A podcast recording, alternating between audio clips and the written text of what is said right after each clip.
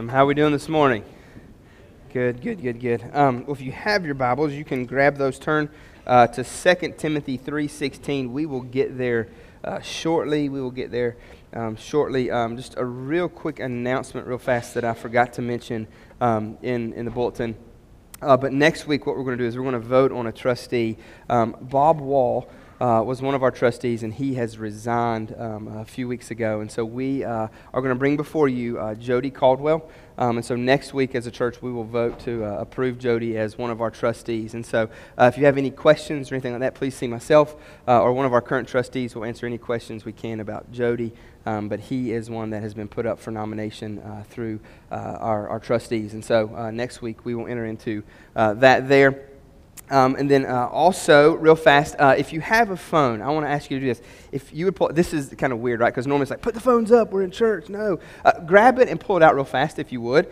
Um, and if you don't have the New Life Baptist Fellowship app, shame on you. This is a cheap plug for our app. Yes, I know that. Um, but also, just want to make you aware of kind of one of the cool features that we're going to be playing around with over the next few months. So, if you open that app, when you open it, you've got a, a menu bar on the very bottom. If you will click on the middle one, says worship. When you click on worship, it brings up uh, four other uh, little bars that you can click on there on the, the main page. If you will click sermon notes, um, fancy little thing we've got there is the sermon notes for this morning. So, if you want to follow along, um, you can kind of follow along as we, we go along, but it's got all the points, the scriptures, the different things like that. Even a little place in there where you can uh, put notes if you want to type a little note. Like if God just happens to inspire something that I say, and there's like, man, this is a cool quote. I mean, you can put that there. I know it doesn't happen often. No, um, but but honestly, all of that stuff's right there. And so, like I said, just another little feature that our app has. Um, and so, honestly, if you don't have our app, be sure and download that. That's just another way that you can stay connected with us uh, throughout the year, throughout different things going on and stuff like that. Um, so our app is there, but I'll be following along through that this morning. If you have that, be sure and you can you can check that out there. Um, the notes they go to you. They stay on your phone. They stay right there in that app.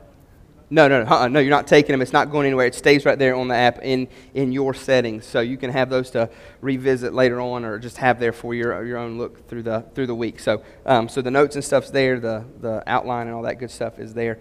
And so, Happy New Year, right? The, yes, the first sermon of 2020, right? Wow. Think of 2020. Who would have thought we'd have made it this far, right? 2020. I, am excited to see what God has for us this year. Um, man, just had a, a, good week last week. Had the opportunity to go back home to West Virginia, where I was greeted with 50 to 60 degree weather. Um, I was expecting a little snow, a little cool, but um, man, got got to spend some really really good time with, with family, and so it was very very good. Um, and so I am excited to see what, what God has for us. And so I just want to kind of give you a heads up, an update of what we've got planned. So this morning, the sermon is entitled Resolved. Um, and you'll see what that kind of means here shortly as we dive in. But uh, we're going to just do a standalone, just a standalone talk this morning, uh, and just talk about some things that I believe is very, very important for us as a as a believer as well as a church. Um, and so, you, like I said, you'll kind of pick up real quick on what I mean by resolved here shortly.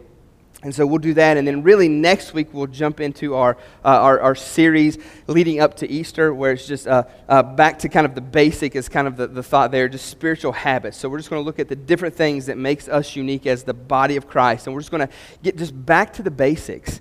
I just really feel like God pressing upon my heart, especially over the last few months with everything that's transpired and everything that we've been through and walked through as a church, that it's, it's just pertinent that we, as the men and women of Christ, just get back to the basics. I mean, it's so easy to take our eyes off of Christ, to take our eyes off of our first love, and to, and to just, just sway. And so I just, I think it's pertinent that we get back to the, the things that are most important. And so we're just going to spend the next 13 weeks just walking through what that means, what that looks like as we look at, at God's Word, as we look at, at prayer, as we just look at the different uh, uh, spiritual disciplines that we need to have as followers of Christ. And so that'll kind of lead us up to Easter, and then we'll celebrate Easter. Like I said, that's, that's like 13, 14 weeks.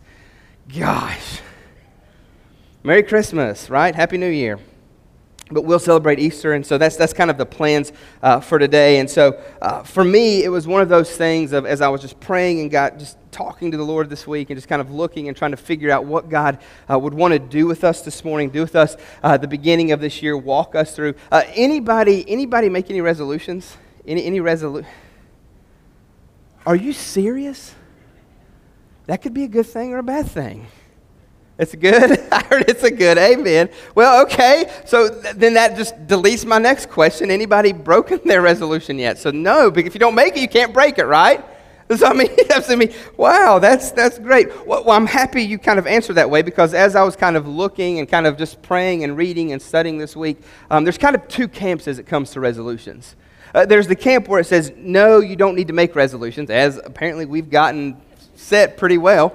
Um, or maybe you read the same article I did. But it, it, the, the author was just talking about how uh, really the Christian life is kind of just this mundane, day to day, just kind of fighting through the mundane of, of every day. There uh, very rarely are these big highs or these super lows. Um, uh, they come and things hit us. I, I, get that. But he's saying that, that, that really um, it's one of those things that, that, that a resolution is just, you, you're just fighting through the day.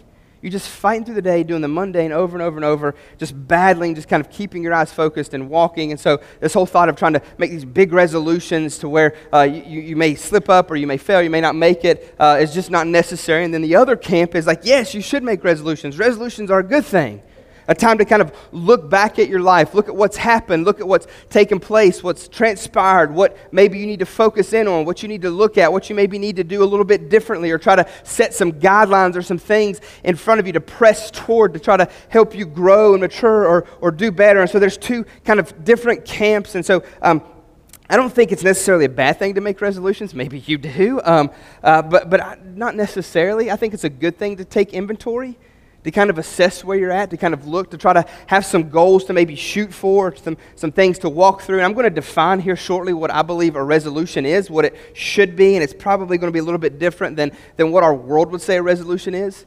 it's bigger than just trying to lose some weight or trying to uh, be better uh, health wise and different things like that. I think it's something um, a, a, little bit bigger than that, a little bit better than that, especially as it pertains to uh, God's Word. And so, as I was thinking and as I was praying this week, I just, I just want to tell you about somebody that made a resolution. I want to kind of use his definition of what, what, what it means to be resolved or to have a resolution. And before I jump into that, I just want to introduce you to uh, someone maybe you're familiar with, maybe not, but his name is Jonathan Edwards. And he's just, uh just a, a, mammoth man of the faith, um, just, just somebody that God just used in a mighty way to just shape the very course of this world for the glory of God. And so, Jonathan Edwards was born October 5th, 1703 in the great state of Connecticut. And so Edwards grew up in a family that was very dedicated to the purposes of God. Very, very entrenched in church life, very, very entrenched in the Lord. His dad served as pastor of Second Church Windsor, so he was around it, he was familiar with it, he was, he was in and submerged in the church. And so Edwards' actual, his maternal grandfather, he served as a pastor as well in, in Northampton. And so Edwards, whenever he was 18 years old, he, he got to pastor his first church. I mean, can you imagine an 18 year old man pastoring a church? And I know it was a different day in the 1700s, but, but pastoring a church. And so he pastored there for a few years. And then his, his maternal grandfather, who, like I said, served as a pastor in Northampton, he, he eventually went to work for him as the assistant pastor. And then a few years after that, on February, in February of 1729, his, his grandfather passed away. And so, as the assistant pastor, what happens? He becomes the pastor of the church. And so, in 1735, that church there had approximately 620 members. It had grown to 620 members. And so, he would serve there for over 20 years in a church that had this heritage of their awakening. I don't know if you're familiar with the Great Awakenings. If you've read much of Jonathan Edwards, I would encourage you to, to research him or to read some of his writings, maybe his biography, or, or like I said, there, there's a ton of sermons that he has, has out there, a ton of writings that he has uh, uh, comprised. And so, um, just, man, just, just a great, great man of the faith. Prevalent man for the awakenings, the great awakenings that, that America experienced as God just poured out his spirit. And so in New England from 1734 to 1735, there's just this religious stirring that begins as, as a return to seriousness over religious matters. It starts to emerge. And Jonathan was a part of that. A number of people were converted. I mean, numbers, great amounts of people come to know the Lord. And there's all these reports that were given of, of individuals forsaking sin and pursuing godliness, uh, where God just uses this man to preach and proclaim his truth, his word, and as a result of that, the Holy Spirit falls. Think Pentecost a little bit. The Holy Spirit falls, and people's lives are changed and transformed. People are saved. And so Edward stands as one of the most recognized participants and defenders of the first great awakening that this, this world's seen. So he's, he's a huge, just, just man that just feared the Lord, that just loved the Lord, and just walked with the Lord. And so I wanted to share a little bit about who Jonathan Edwards was because I believe he's just one of the greatest theologians that this world has known.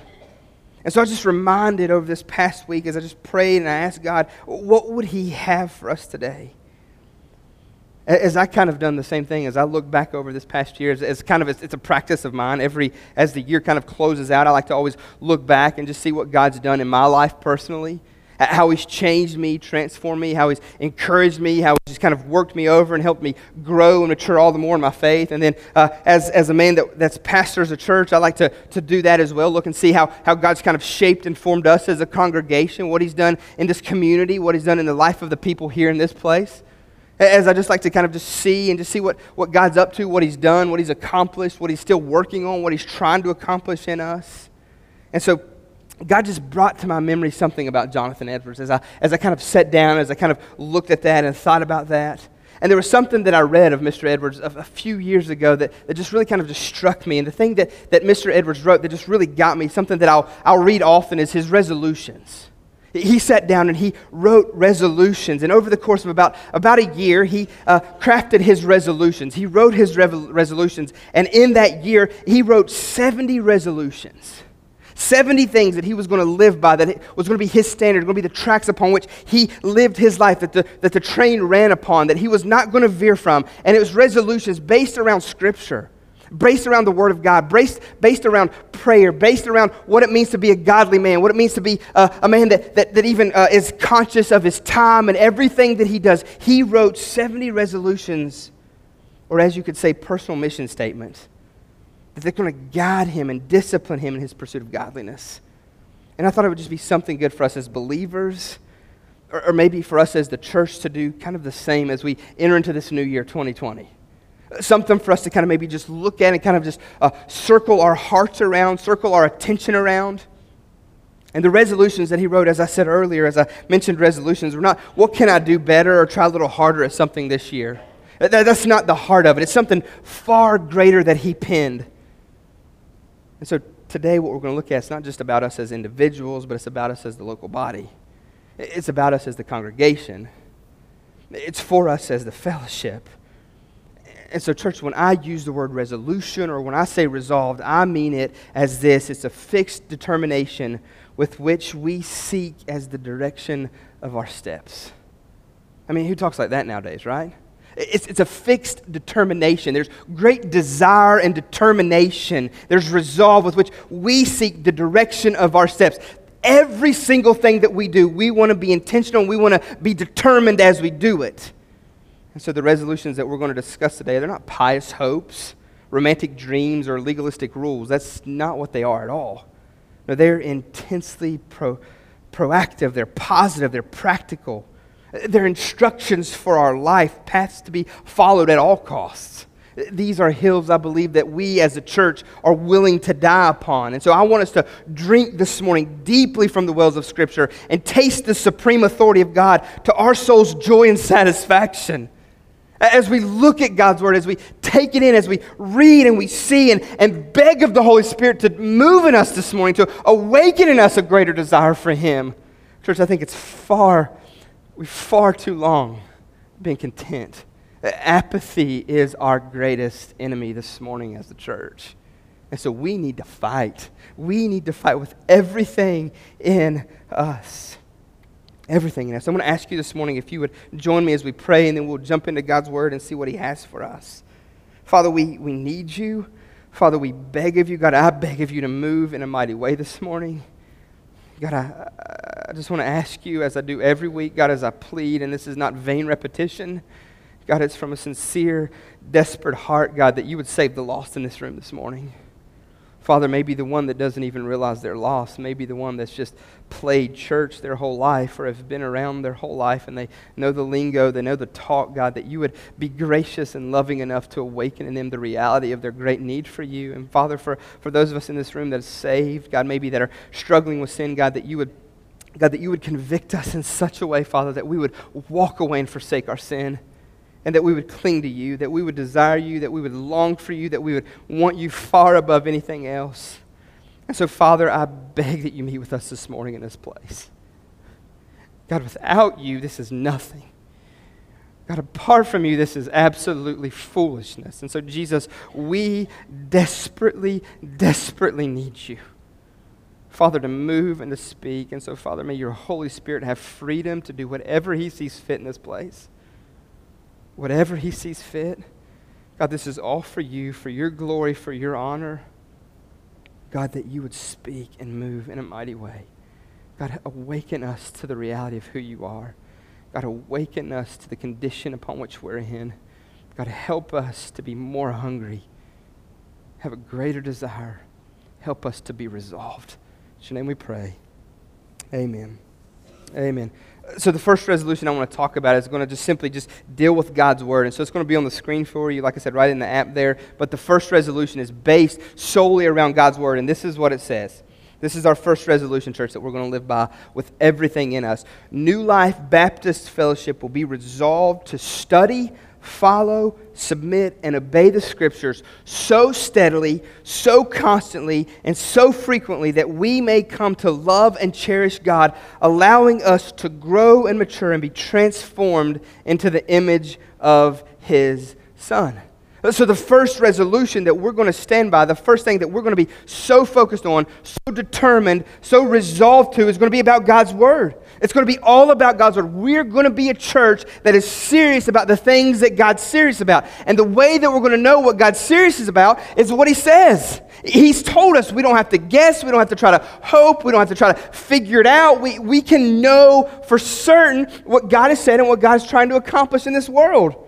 And so I believe this is one of the most beautiful scriptures, most important statements that you'll see in all of Scripture. And so 2 Timothy 3, 2 Timothy 3.16, it says this, and this is how Paul, as he pins this letter to Timothy, starts it out. In verse 3.16, he says, all Scripture.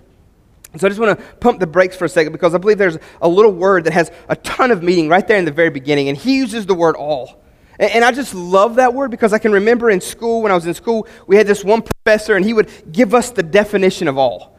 And, and he would always say, Dr. Fink would always say this. He says, Boys, all means all, and that's all that all means. It means all, it means everything, all encompassing.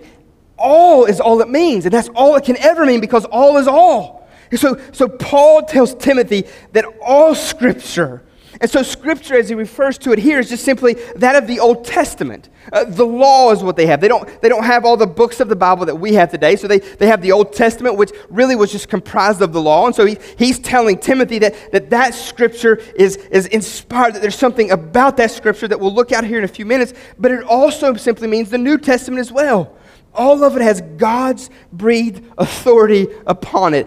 Every Scripture, that is, every Scripture in its every part, what we have as God's written word. It's not just a man made book, it's not just thought up on a whim. But as he goes on, he says this is it's breathed out by God. Church, all scripture is inspired. That's what breathed out means. It's inspired by God. And what Paul is reminding Timothy, it's not just something dreamed up by man, not just something hoped upon, not just something created, but that it's God's very word and it's serious. God's word is very serious. Uh, think about it for a moment. If you could have somebody write you a letter, somebody prominent in our world, somebody uh, maybe that you idolize, somebody that you cherish, if you could have them write you a letter from them, what would you do with that letter? You'd read it, you would keep it, you would cherish it. If there was instructions in it, what would you do? You would try to follow them. If, if you thought much of the person that, that was the author of the letter that, that sends it to you, you would, you would do whatever you could do to try to follow it out to the best of your ability. If there were um, things in there that was recommended for us to do, so think of what you would do with, with that letter, with those writings. And what we hold today is far greater than any letter we could receive from any prominent person on this earth. We have got God's very word breathed out to us. Breathed out to us. The God of the universe has spoken. I uh, mean, have you thought of it like that?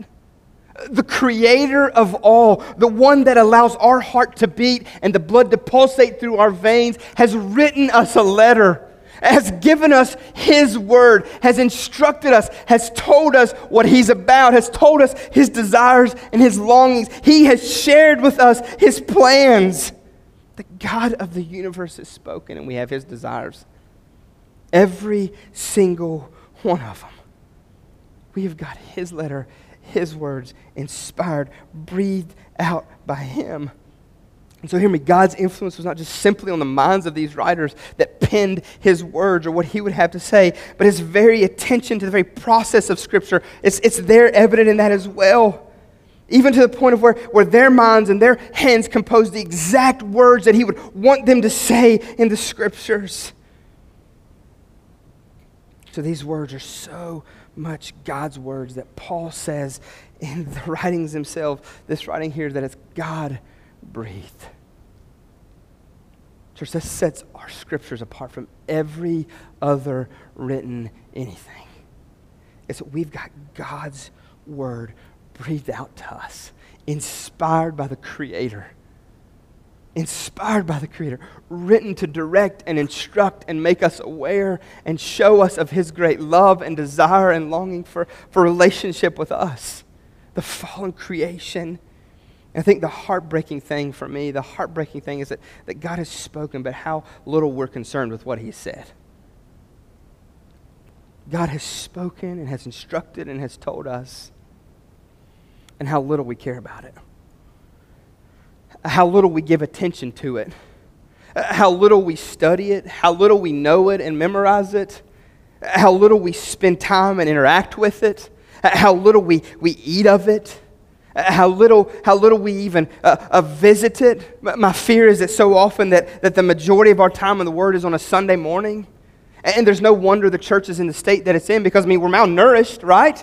I mean, if you eat of, if you, how many of you just eat twice a week? Yeah, I don't, I don't think any of us. You know, when we get hungry, what do we do? We go to the cupboard and we fix ourselves something. Or, hey, baby, can you get me a, however we see fit. But the thing is this is that we have got the word of life. We have got the words of our God, our creator. And with what passion and zeal and desire do we even visit them?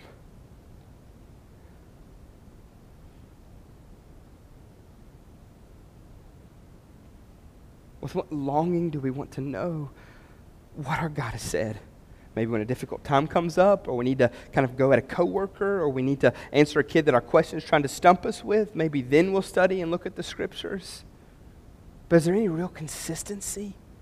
I mean, one of the greatest men in my life that I've known is my, my mentor who's in Kingsport, and I can remember doing an, an, internship with him for a little bit over the summer in between um, after my first year of college. And, and I can remember him uh, at night, every night, there was me and another guy, and we stayed with him at his house. And every night he'd pull us into his bedroom. Be like, All right, boys, it's time in the Word. Man, we're tired, Billy. He's like, I know you are, but you're not too tired to get in his Word. You're never that tired. I'm like, Okay, man, we'll do it. And we're sitting there and we'll read. And he's like, All right. I'm like, All right, night. And he's like, No, no, we're not done. I said, What do you mean we're not done? He's like, Well, what'd you read? What did God say to you? What did you hear from Him in His Word? And then we'd share a little bit like, all right, night, but no, no, no, we're not done. What do you mean we're not done? It's late, man. We've been doing ministry all day. He's like, You're exactly right, you've been doing ministry all day. And the only way that you can ever do ministry and do it effectively is that you're plugged into the source that gives you power, the source that gives you strength. He's like, You'll be an empty vessel. You can't, you can't minister from the overflow of what God's doing in you if you're not allowing Him to pour into you. And how does He pour into us? Through His Word. And so we get to talk for a little bit longer. And he's like, all right, he's like, all right, boys. We're like, we'll see you. He's like, no, no, we're not done yet. I'm like, are you kidding me, man? Like it's 1.30 in the morning, dude. We got to be up at 8. What are you doing? You're never too tired to talk to God. You're never too tired to spend time in His Word. And so we'd sit there and we'd pray for the next 30 minutes. And he'd pray with us and we'd pray with him. And I can remember talking to him one, one night while I was there. And I said, Billy, let me ask you a question. I said, how often do you miss getting in the Word of God? And he looked at me, and this has been, this has probably been uh, ten, over 10 years ago. He's like, I can count on one hand the, the nights that I've missed not being in the Word with the Lord. And I would guarantee you right now, if we'd bring him in and ask him that same question, it'd probably still be about the same amount as what it was over 10, 12 years ago. He understood the value of God's Word. He understood what God's Word, it shapes us, it molds us, it does a work in us. And so now what's going to happen in the scripture is Paul writes to Timothy, he's going to give him what God's inspired word can accomplish, what it, what it profits, what good is it for. And then he says this, he says, it's profitable for. And so, Timothy, this is what you're going to gain from it. Church, this is what we're going to gain from God's word. His inspired, infallible, perfect word. His word that he has breathed out, that he has spoken out, and that men has, has been directed under the influence of the Holy Spirit to, to pen. And, and this is what we have. This is what it's going to do for us. This is what we're going to gain from it. And the first thing that we're going to gain is teaching. God's word, inspired, perfect, is going to teach us. It's going to instruct us. It's going to help us to learn and grow because, hear me, we all need to be taught. None of us has arrived. The moment that you say to yourself, I'm there, is the moment that you start to die. You hear me? None of us. None of us. And that's what I love about God's word. It says that it's active that it's moving. It's not just stagnant, not just something that we read, but as we pick up God's word and we read it, the thing I love about God's word is I can read a scripture today and revisit it months later and it says something completely different, all the while saying the exact same thing. Because God's word is active. God's word carries a weight with it and it does a work in the heart of man. And it teaches us what he says, it instructs us, it helps us to learn and grow. So, what does the learning and understanding of God's Word teach us? What, what does it give us? What do we need to be taught in all of our academia and all of our smart and intelligence? One, it teaches us about God. God's Word is about God. And so God's Word is going to teach us, going to teach us, help us to, to know and to grow all around the reality of who God is. And we need that. We need that God sized picture of who God is. We live in this world of me, me, me, my, my, my. We are the gods of our own life. And so we need the picture of who our God truly is, who the one and only living God is. And so it's going to teach us about God, but thank God He doesn't stop there. He also teaches us about us. In God's Word, we can learn about man, about fallen man, about our needs. Our greatest need is the gospel. Our greatest need is to be changed and transformed. And so God's word teaches us a number and multitude of things, but it teaches us about Him and it teaches us about us. And thank God it tells us the truth about us. I mean, how demoralizing, how horrific would it be if God's word said, no, no, you're, you're, you're, awesome, you're great, no, you're doing it, keep knocking it out, all the while knowing that our life's in shambles, that it's in, it's in wrecks, that we can't master uh, the sin in our life, that we can't defeat whatever addiction that's there, we can't overcome whatever struggle is, is present in our life. I mean, how debilitating would it be if God said, no, you're doing great, just keep it up, and he just walks away. But no, no, God's word teaches us about us, and he's, he outs us. Oh, that's what I love about the God of the universe is he doesn't sugarcoat it. He doesn't try to make it pretty. He doesn't pat our little bottoms like, you got it, boy, keep doing it. All the while we're just slumming it into sin and, and shame and, and, and results of our sin and consequences of our sin. But he tells us the truth about us. And then he points us back to himself. And then he t- points us back to himself. So the first gain, the first thing that's profitable is teaching. And then I love this part. And this is not words from here on, it's not words that we really like to look at or we like to talk about. Like I said, we're a very me-centered culture, a very me-centered world. And so even it's infiltrated the church, and the church is the same way. What, what can I get out of it? What can God do for me? What, what, what do I deserve? And so, so we don't like words like this, but I love stuff like this because, again, God tells us the truth, and then He comes after our hearts, and he tries to change us and shape us. So it's profitable for teaching, and then it's profitable for reproof. When was the last time you've been reproved?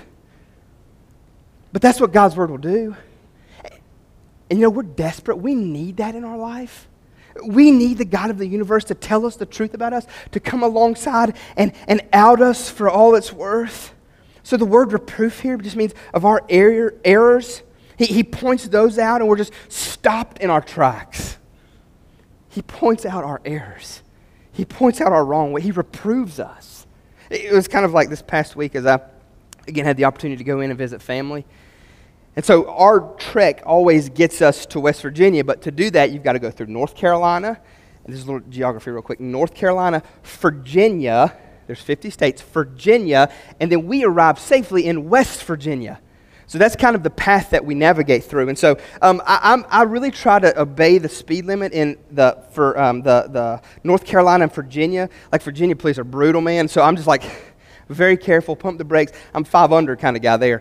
And, but then when I get to West Virginia, I can smell it, you know? Like home is right there.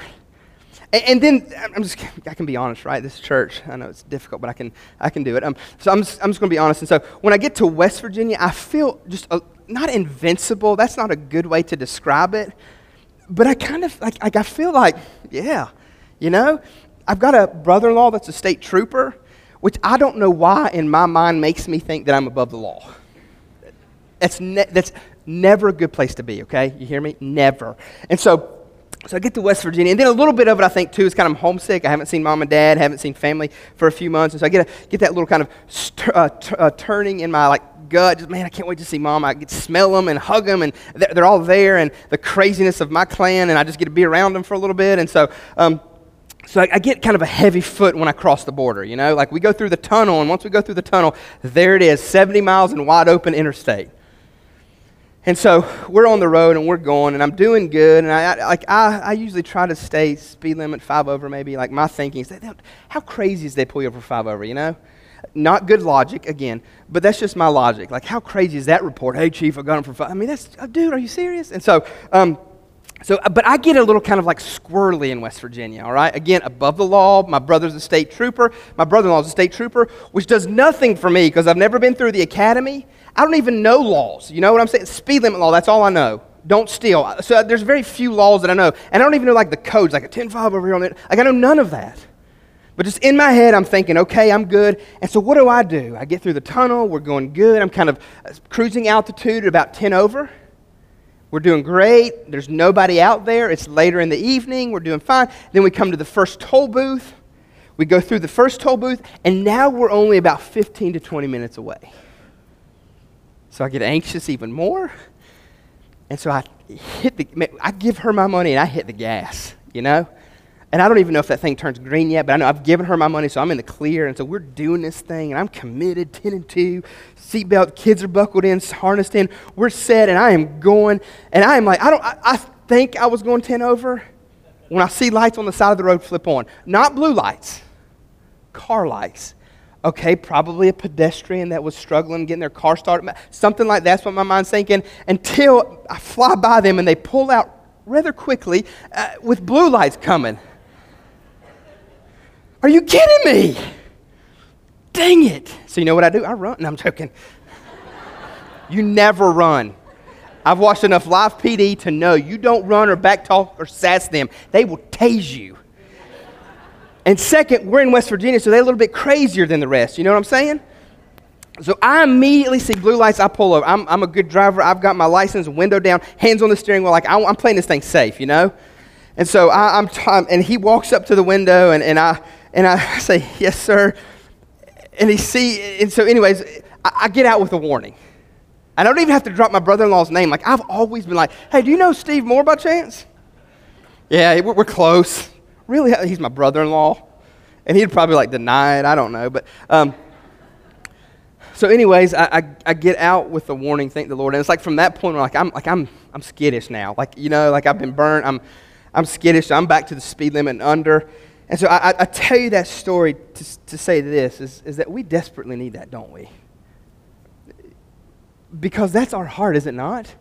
We've got this tendency to drift, to think that we're better than we are, think that we're okay, or think that we can get by with it, or think that we'll be able to do. And what we need is we need reproof. And so, what that officer did uh, that night as I'm driving on the interstate was he reproved me. He brought me back to reality, and he reminded me that I'm not above the law that my car is geared to go at a certain speed because there's laws to govern and protect and keep us safe. And that's exactly what God's Word does. We have to have our errors pointed out.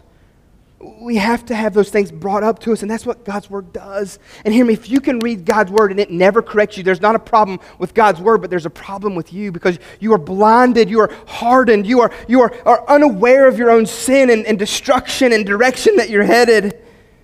And so God's word reproves. And then he uses this other word. He says, for correction, the profitable, it's profitable for correction.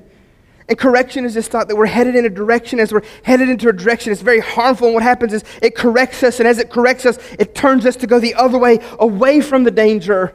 And that's what God's word does. That's what his law does.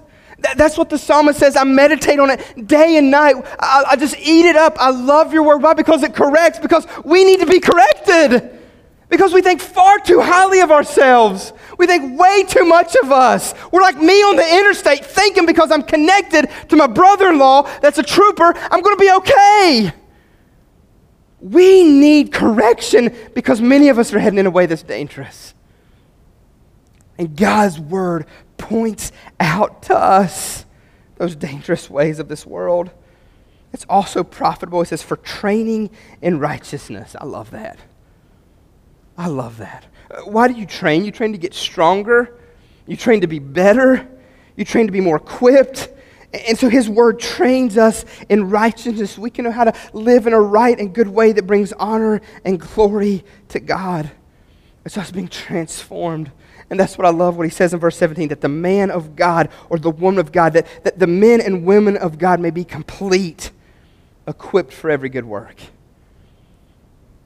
what Paul tells Timothy is that there's a work for believers to be doing. And there's tracks which we need to run on, and the tracks is God's word, that we can be complete and equipped Godliness and maturity comes how? By way of the scriptures, learning and growing, and our life rubbing against what God says, and our desires rubbing against what God's word says. And as we rub against it long enough, what happens is it begins to, to shave it down and to smooth it off to where whereby those hard edges, those rough edges are no longer there, but now, now starting to look more and more like Christ. We start to live and act and respond more and more in a way by because we're being completed, because we're being equipped for good good works, and we can't do good works when it's just us. We need to look like Christ. We need to live like Christ, and that's what His Word does.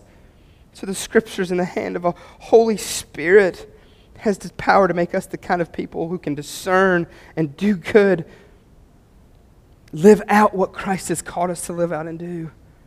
And so the Scriptures, man, they do a number on the heart and soul.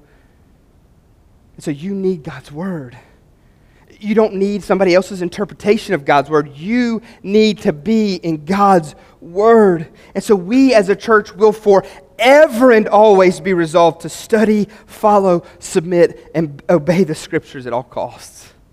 That's the kind of church we're going to be, based around God's holy, infallible, inerrant, perfect word. Brings us to our second resolution, and our second resolution is prayer.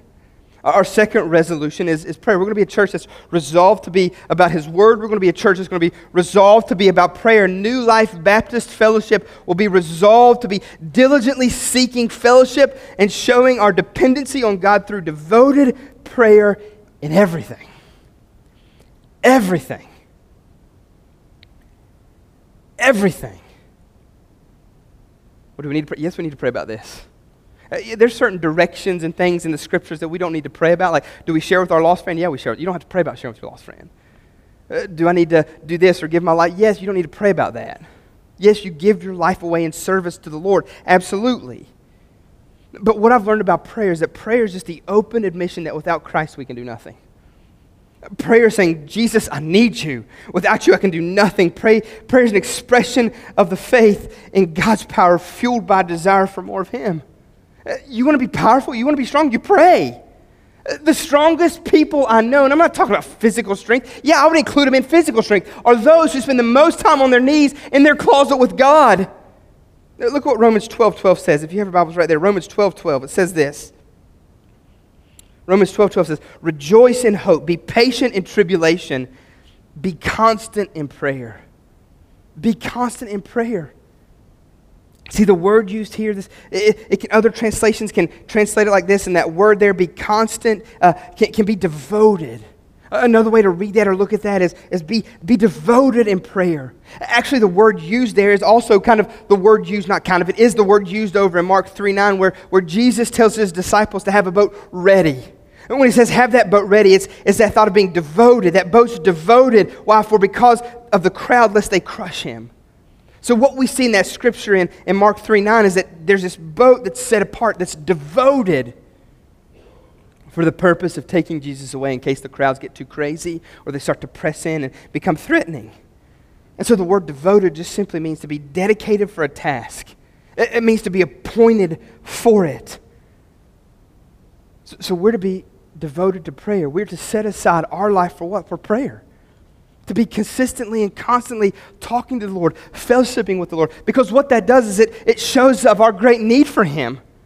See, my fear is that we think that we grow up into something, and as we grow up into something, then we kind of move away from some of these fundamental practices of the faith, like, oh, prayer, I'll, I'll, get to it when I get to it, or the word, okay, I know a good bit, and I can search something if I need to, so I can kind of move away from it, but we never move away from these things. They're fundamental things of the faith. Like, like if you watch any, like, sports at all or, or are aware of any kind of sports, whether it's football or basketball or baseball or golf or tennis or, or you name whatever, badminton, whatever sport it is that you play, there's these fundamental things that you've got to get back to that are the bedrock of how you do what you're doing in that sport.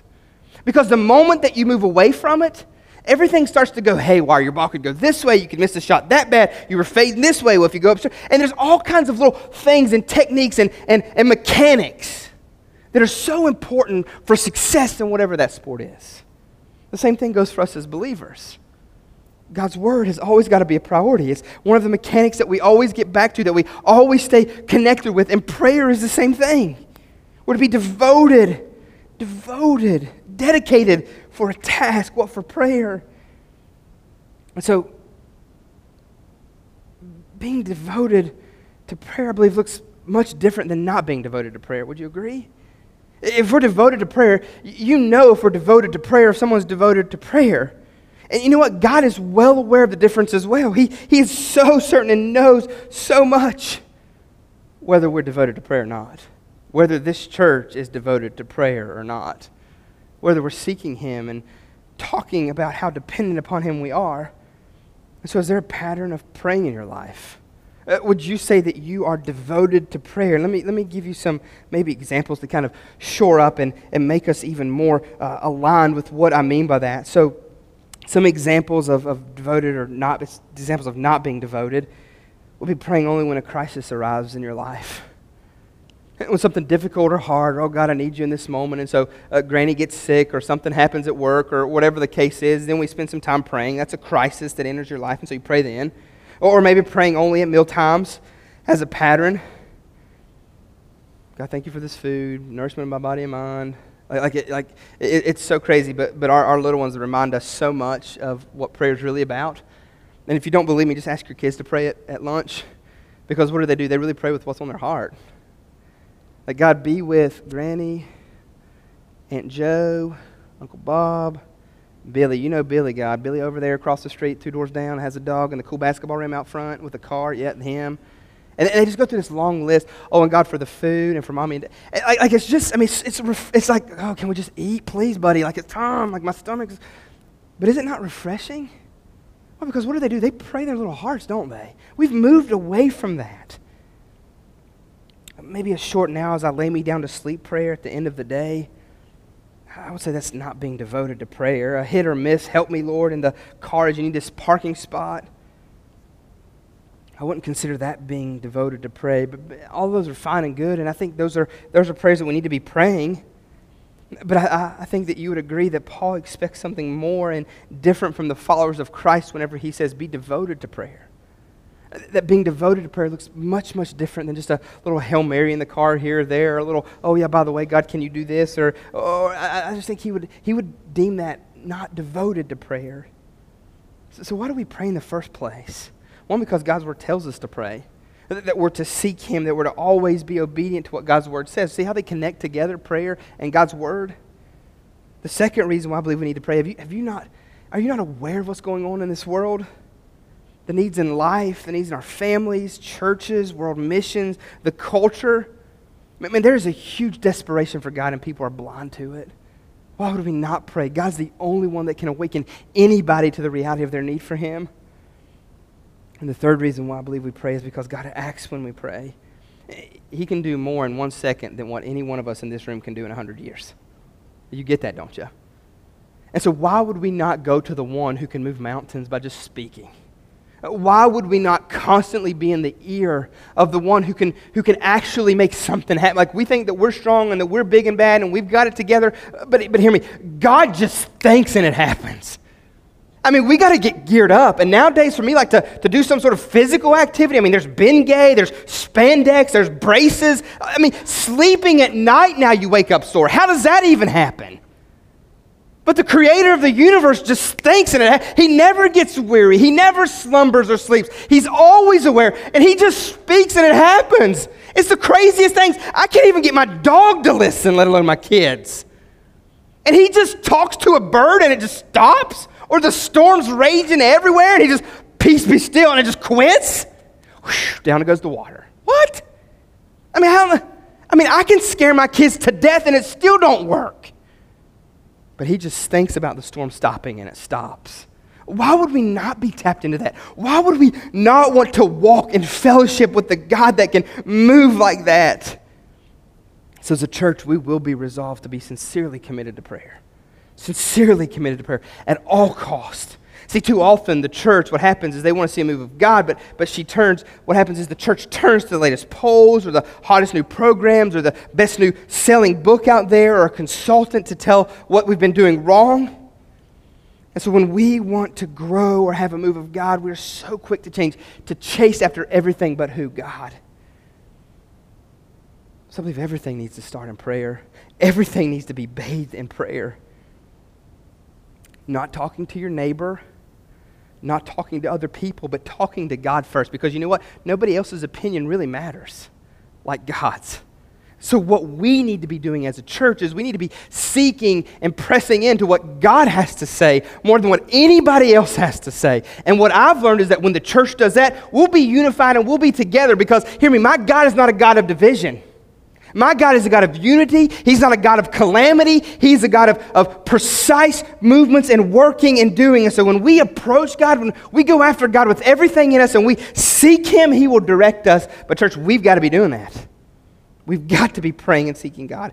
Brings us to our third resolution. Our third resolution is based around mission, about, about what we're to be doing as a church. Third resolution and final resolution is this mission. New Life Baptist Fellowship will be resolved to be on mission with God and active in playing our part to see that disciples are made who can make other disciples.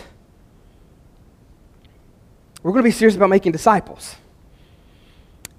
And I just want to warn you because the cost is going to be great. I just, I just want to be upfront with you, right? There's, there's, there's no like, like cute little flashy thing and then we'll catch you in the back and trick you. Uh, making disciples is difficult. Making disciples is hard. Making disciples is heartbreaking. Making disciples will wear you out, will make you mad, cause you to want to cuss. It will do a number of things in you. Why? Because making disciples is connecting your life with somebody else who's as hard headed as you are. And have got their mind made up, got their will made up, got their desires made up, and they know exactly how and what they're supposed to be doing in the Lord. Hallelujah, amen. All the while, as the more spiritual person walking with and being connected to that person, you know it's not. And so you lovingly challenge, you lovingly walk with, you lovingly connect yourself with, you lovingly care for, you lovingly pray. For. You do all of those things and direct, and you give advice. And hear me, they're not going to listen to a word you say because they've already got their mind made up and they want to do it their way. You're laughing because you know it's true. But we're going to be a church that's going to be serious about that. And hear me, this, this right here is not making disciples. Me standing up here yelling at you for 30, 40 minutes, 40 minutes on a good day, that is not making disciples. I don't know. I don't know how it hits you. I don't know what God does it with you throughout, throughout the week. And hear me, I can't do it with everybody in this room. There's just no way. Unless you want a divorced pastor. This ain't going to happen. And so, what do we have to do? We have to raise up other people who can invest in other people's lives, who can walk with other people, who can connect with other people, who can press on other people. Why? So that they can raise up other people to do the exact same thing. And hear me, I believe that this third and final resolution is only accomplished by way of the first two. We've got to be in God's Word, growing and maturing ourselves, having other people pour into us, and we've got to be spending time on our knees before God. And so, Jesus in Matthew 28, if you have your Bible, Matthew 28, Jesus just finishes saying in verse 18 that all authority has been given to him. And as a result of that, now I want you to do something. And this is what he says in verse, verse 19 of Matthew 28. He says, Go. And the word go here is as you are going. So, as you go do your life. Look, we're not asking you to do something else on top of what you're already doing. We're just asking you to do what you do better, do what you do more intentionally, do what you do where you do what you do. Just do it. As you are going, as you are living your life, as you are doing. Go therefore. Therefore just points back to the reality of all authority has been given to Jesus. So all I know is when Jesus speaks, we need to listen and we need to do. If we don't do what Jesus says, what's that called? Ah, you can do better than that. What's that called? That's exactly right. What does Jesus think of sin? Hates it, doesn't he? Yes, we're in church and we can say, He hates sin. Why, put him on the cross. It killed him for us. God despises sin, church. So if we don't do what Jesus says, and just so we're all on the same page, we're in open rebellion against Jesus, right? Is that a good place for the church to be? No. Good, okay. We're doing this.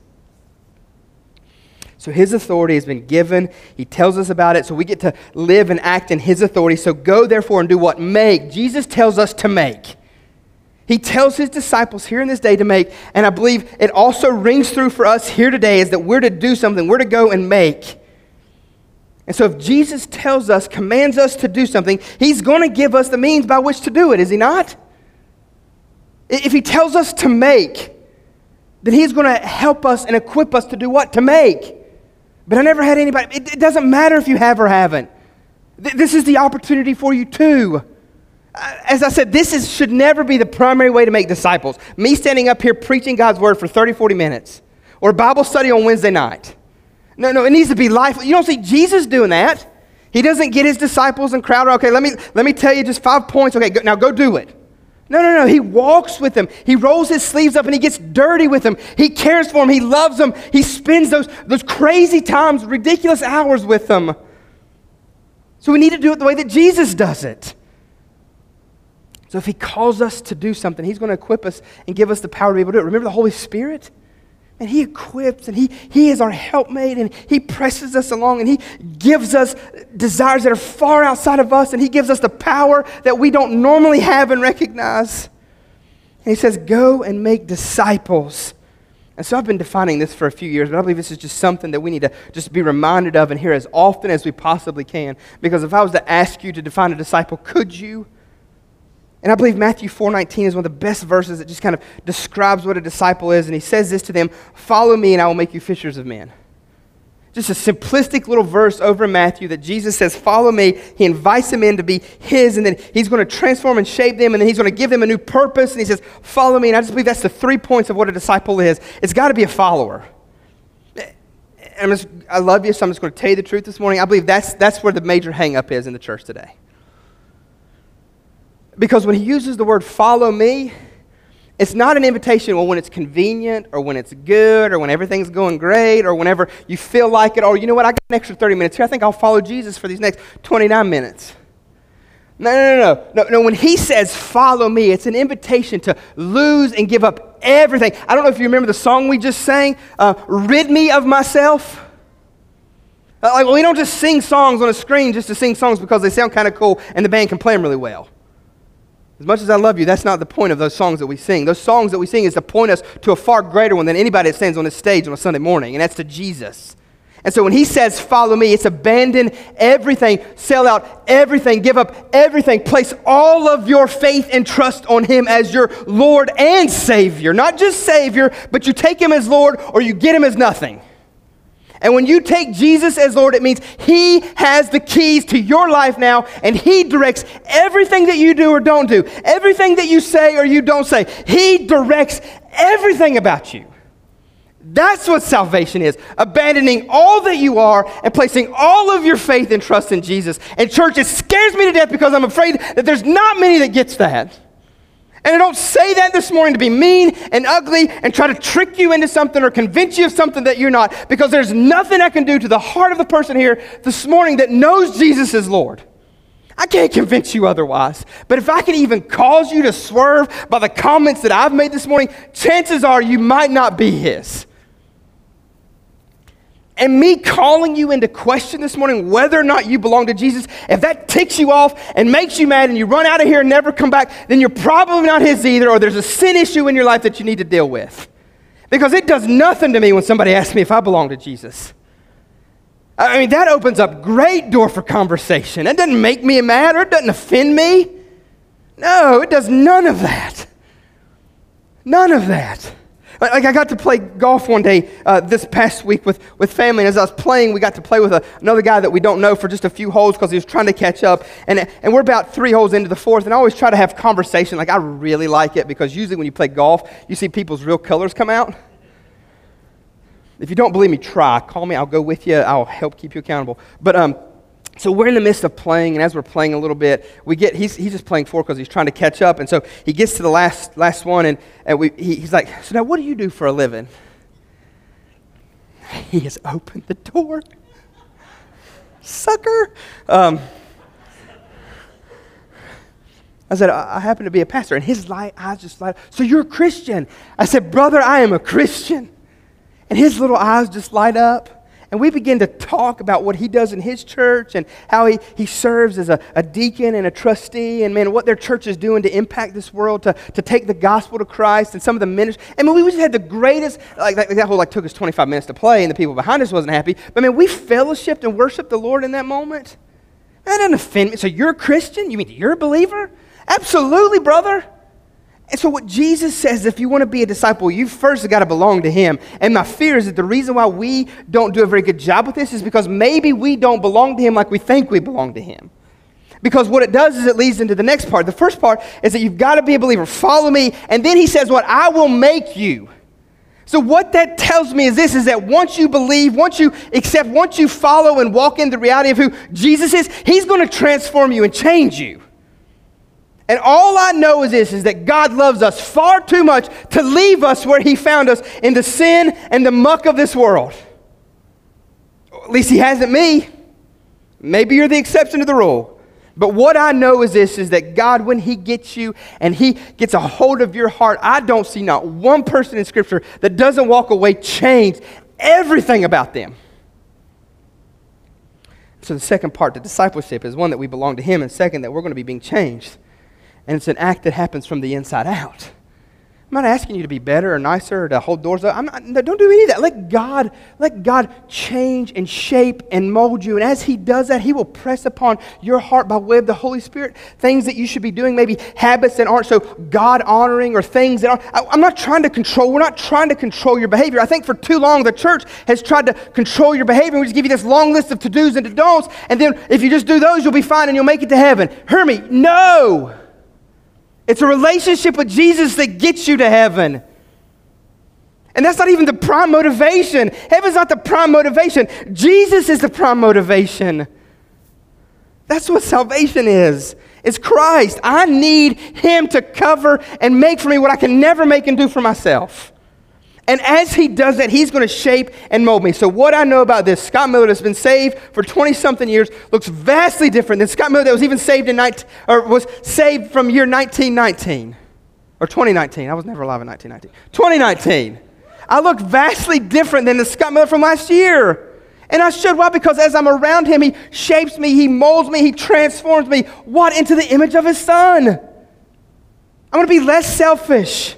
I'll be more loving, more gracious, more kind, more slow to speak and quick to listen. All of those different things that he outlines in Scripture that's of his character and his nature is going to take on my character and my nature. Why? Because he lives in me, church. And he should you too. Which brings me to the third point because if he's living in us and our heart should be directed toward him, our heart should be for him and following him, which is going to bring us to the third point of discipleship, which is this is to be fishers of men which means we're going to be on mission for Him. Our desire and our existence, let me just let me just ease you for a moment. Your primary existence in this world is not to make money, not to be famous, not to raise good kids, but to love Jesus with everything in you and bring him as much glory as you possibly can. And as you do that, your heart is changed, morphed into the image of his, and as you do that, your purpose changes. So where you work, where you live, where you eat, where you go, all the stuff that you go is not for your own enjoyment. It's this, it's for purpose. And Jesus gives those boys purpose that day. And the moment that you give your life to Christ and you come to faith in Jesus, you get purpose. And it's to go after people and do the same thing.